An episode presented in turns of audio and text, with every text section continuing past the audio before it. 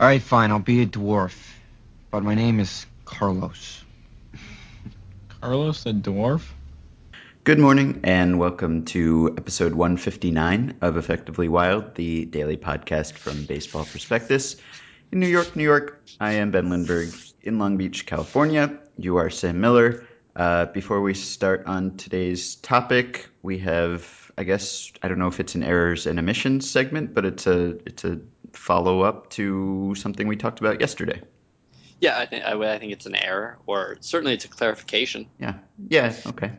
So yesterday we talked about uh, why why position players don't. People who aren't who didn't hear yesterday are going to wonder um, how we possibly talked about position players blocking home plate yesterday, but we did.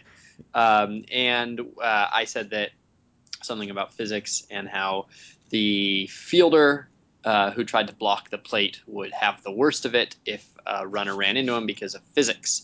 And uh, a gentleman named Paul uh, wanted to clarify that Newton has actually uh, taken care of this for us and um, that the runner has no advantage over the catcher because he is, quote, running. The force exerted on the catcher by the runner in a collision is exactly the same force that is exerted on the runner by the catcher to stop the runner.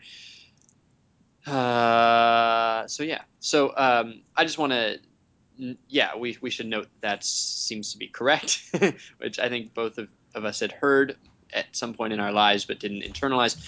I think that the um, without trying to defend myself because I have absolutely no what I no idea what I'm talking about, but I think that um, the point holds, which is that um, the runner gets to decide. The runner who uh, kind of uh, creates the collision, who uh, instigates the collision, gets to decide uh, where the contact point is, right? And so the the runner can focus all the energy into something strong, like his shoulder, um, and put it into something weak on the defender or something defenseless. So, uh, as an analogy, uh, when we were talking about boxers and liver shots, the boxer's hand uh, absorbs the same amount of energy as the opponent's liver, and yet uh, clearly the guy who gets hit in the liver is the worse off for it because he didn't get to choose where he was hit and with what. Does Yes. that seem fair? Does that seem Uh, right? Yeah, I think so. And then the the example that I was thinking of to make this clear in my own mind was a car that is driving fast slamming into a stationary car, which is bad for both cars. Um, but that's not really analogous because there's no, I guess, targeting of a weak point going on. Um, but I, I guess Great stuff. This is great stuff. Newton's laws of motion have only been around for 325 years or so, so we're still kind of wrapping our, our heads around those. Um, okay, today's topic. Today's topic is Carlos uh, Gomez, Yes. the Brewers center fielder. hmm So Gomez signed an extension uh, with the Brewers that will keep him in Milwaukee through 2016. Uh, he was signed for 4.3 million dollars for this year. Uh, he would have been a free agent next winter. He will not any longer be a free agent next winter. He will be a free agent after 2016 when he will be, I believe, 30 years old.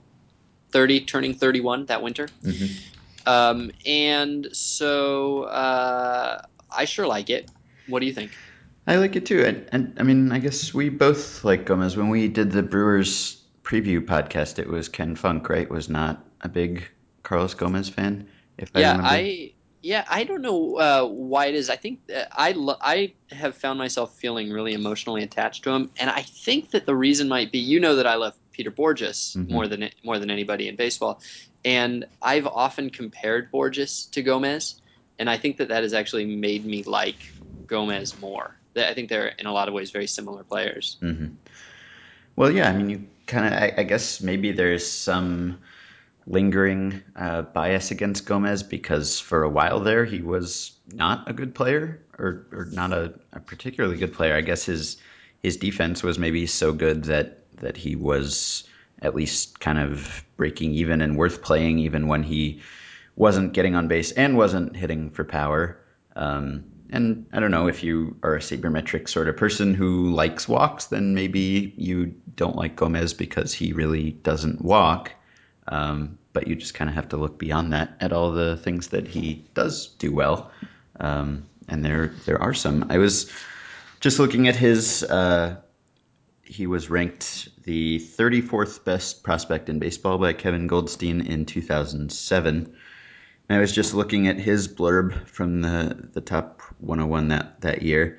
Uh, Kevin wrote to rank this high with a good, not great 281 slash 359 slash 423 line at double A means Tool City and plenty to dream on, as the scouting lingo goes. This isn't just any old dream, this is a Technicolor masterpiece with cupcakes and puppy dogs, and some other things we probably shouldn't talk about in a family publication. There are those in the Mets organization who think he's the team's best prospect, envisioning another Jose Reyes, but in center, center field. Plenty to dream on, indeed. Wow, he had a 359 on base percentage. Yeah. That sounds pretty. I- Uh, I guess it's. I mean, it's kind of unusual. I, I feel like it's not unusual for a player to develop power as he gets older. That's kind of the, the typical progression. But it seems sort of unusual to do that without really any corresponding improvement in plate discipline or walk rate or anything. I mean, his Gomez's walk rate last year was the worst or second worst uh, in a full season of his career. He swung at everything. He struck out a, a whole lot more than he walked, and yet he still hit for really good power, not just for a center fielder, great power for a center fielder, but but good compared to anyone really.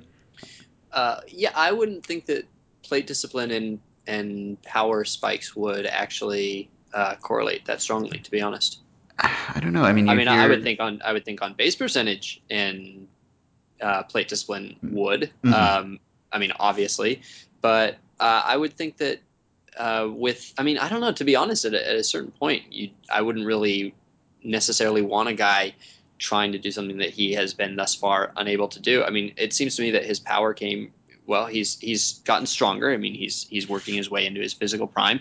He pulled more balls last year than he had before.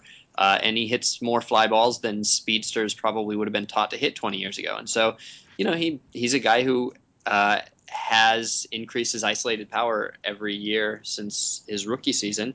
Um, and he has not done anything for plate discipline. There hasn't been any uh, related growth. But, you know, even last year, um, he did cut his strikeout rate some. He did have a career best. barely. I mean, his strikeout Well, rate from, last from year the was previous two years. like from the previous was years. right on his his career rate.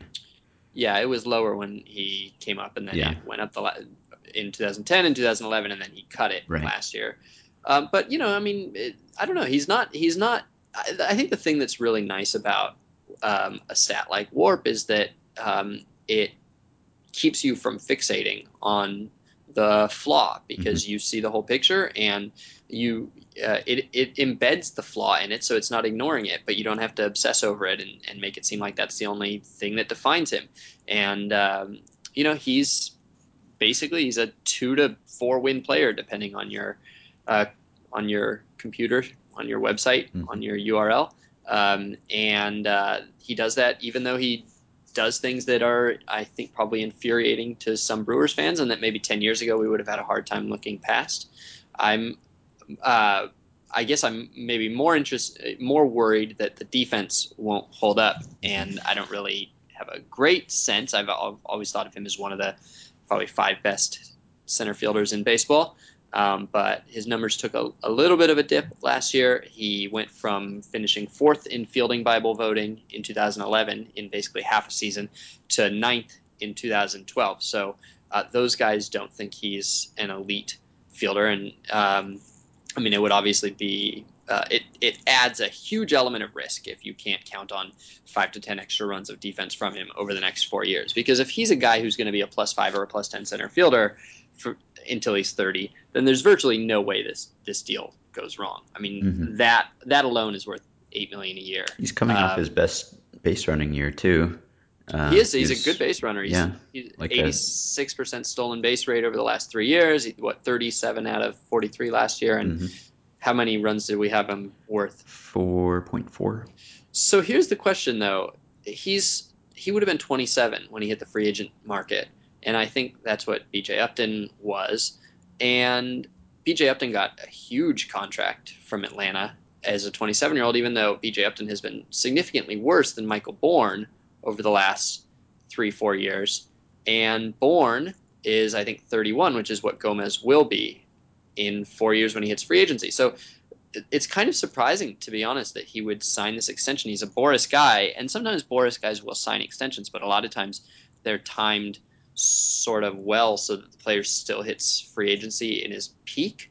And Gomez might be the kind of player who the market doesn't want to see after the age of 30, no matter what. Mm-hmm. Um, and he might have actually had, uh, I mean, he he might have actually turned down or missed an opportunity to really cash in because over the last two years, I think you could argue that he's been as good as BJ Upton and, and maybe better and very similar to BJ Upton. So if he had hit free agency as a 27 year old, um, I mean, that's a pretty good market comparison to, to take into meetings with teams. Yeah, and I feel like given the state of uh, free agent classes these days, almost any good player who's a free agent is kind of in a good position. I was just looking at the free agents, uh, or the guys who are going to be free agents next winter if they don't sign an extension or something between now and then, and it's really a very, very thin crop. Um, just because of all the extensions for young players and, and, and guys like Gomez, who probably would have been free agents at, at one point in the past, but will not now. Uh, it's kind of, I mean, it's headlined by Jose Molina, of course. Uh, but after Molina, uh, it's kind of a big drop off to Robinson Cano, um, assuming that he doesn't sign an extension. And there are some center fielders who are decent who are on the market. Like who? Well, there's Ellsbury. Uh, there's Chris Young, who I think has an option that might not be picked up. Um, there's Granderson, if you consider him a, a center fielder at this point. Uh, so there's that. I mean, there's just there are very few star level players. There's there's Brian McCann, kinda, who's got question marks. There's older guys like Beltran or Choo.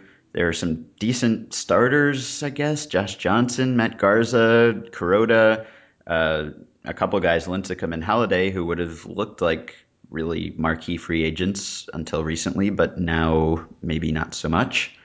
Um, so I wonder. I mean, clearly this is a, a trend towards fewer free agents and teams locking up players early, and I wonder whether it will ever swing back in the other direction and, and whether we'll see the kind of free agent classes we used to see or not. I mean, I guess it's it's certainly not a, a, a bad thing for baseball, I guess, to for teams to lock up players early, which maybe allows them to compete uh, if these are team friendly extensions without huge payrolls. And people like to see players stay put and spend large parts of their careers with a single team, that's probably not a bad thing either. I guess I sort of miss the ability to remake your team in one off season. I wonder whether there will be less uh, fluctuation from year to year in team records if if there if free agency is not really an option or not a an option to remake a roster in a single off season. It was always sort of I don't of know. We've had we I mean the we've had three teams really drastically remake themselves in the last two off seasons, right? The Blue Jays this year, Mhm. the Marlins last year, and if you include the the kind of the calendar year, the Dodgers since June. Um, so I don't know. Maybe maybe I, I don't know that I'm worried about being unable to remake yourself. Well, I guess if we see more trades, that's not a bad thing either. Trades are fun. Trades are fun. I could see looking at that free agent crop, and even though it seems overall fairly weak, especially for pitchers, I could see looking at it and saying that from Gomez' perspective, if Ellsbury has you know bounce back year, and um, and Young is on the market, and maybe Choo sticks at center field all season long, and so then he goes on the market as a potential center fielder, and Mhm. I think Granderson will definitely try to position himself as a center fielder. Mhm. Um, that could actually have buried him a little bit. So yeah, possibly. I could see that being part of the calculus. It's funny in uh, Gomez's player comment in the current annual. Uh, there's a sentence that says. Gomez remains as hacktastic as they come, offering it more pitches than any NL regular, posting walk to strikeout ratios near the league bottom and constantly swinging for the fences, essentially doing everything he can to avoid taking advantage of his speed. It's sort of funny that there's still a perception that uh, maybe what he's doing was counterproductive because his his speed is sort of his most salient skill, and he's not just hitting the ball on the ground and running fast. Whereas it seems like power is maybe his greatest skill at this point, even though speed is is still something he has. Yeah, I mean he had 200 isolated power last year, which is corner outfield kind of quality. I like this from 2007. He has great speed, but is more suited to right field. huh. Huh, is right. So, one last thing I wrote um, uh, a couple weeks ago about the Brewers farm system from 10 years ago, which was ranked the number one system in baseball. And the exercise was to sort of see how long the effects of having a top farm system last uh, through, you know, by keeping your guys and by spinning them off for new pieces and whether 10 years from now that farm system still has echoes. And Gomez will, uh, the Brewers have two first round draft picks that they got for Prince as compensation for Prince Fielder. So those guys will keep that farm system's uh, production going if either one of them pans out. But Gomez will definitely do so. If you assume, as I think has been shown pretty conclusively, that most uh, extensions are team friendly and that most players who are re signed by their teams uh, do somewhat better than free agents that aren't signed by their teams, then you could say that